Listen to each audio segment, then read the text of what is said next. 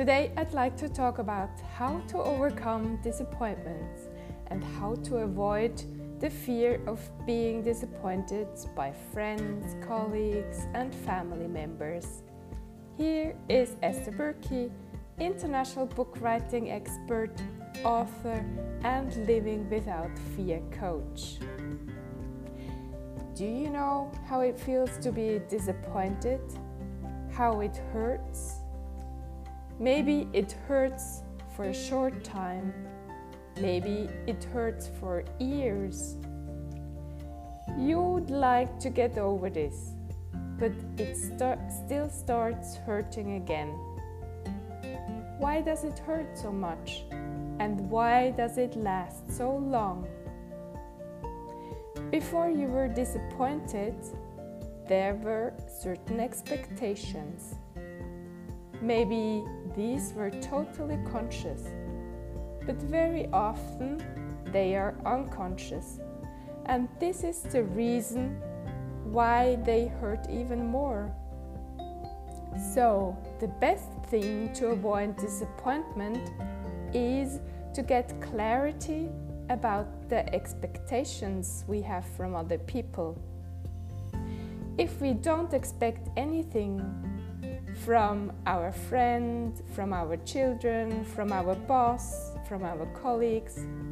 We don't have to deal with disappointment and hurt feelings, right? But let's look at it more closely. For example, your friend is behaving totally differently than you expected him or her to do. You realize that he or she doesn't do something for you or doesn't tell you this or that. He or she is different than you like him or her to be. Now, you have different possibilities to clear this situation. You can ask yourself, why do you expect him or her to be like this? Is it your right to expect it? Or are you expecting too much?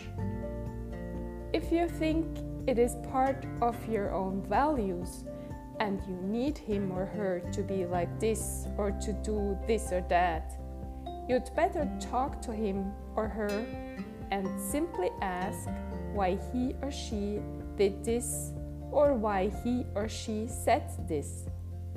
This way, you can find out maybe that this person didn't want to disappoint you, and your hurt feelings may disappear. If you cannot find out, or if you even don't want to ask why it is has why it has been this way and not the other way, way around, you'd better ask yourself why did you expect it from this person? Maybe you are at a totally different point than him or her. Maybe you have totally different expectations from this relationship.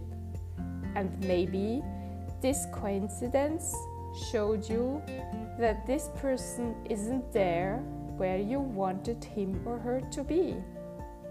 I know it hurts, but isn't it better to get clarity sooner than later?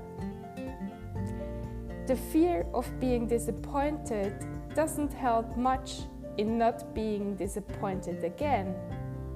But which helps more is to ask myself what do I what do I expect from this person which might hurt me if he or she doesn't fulfill it?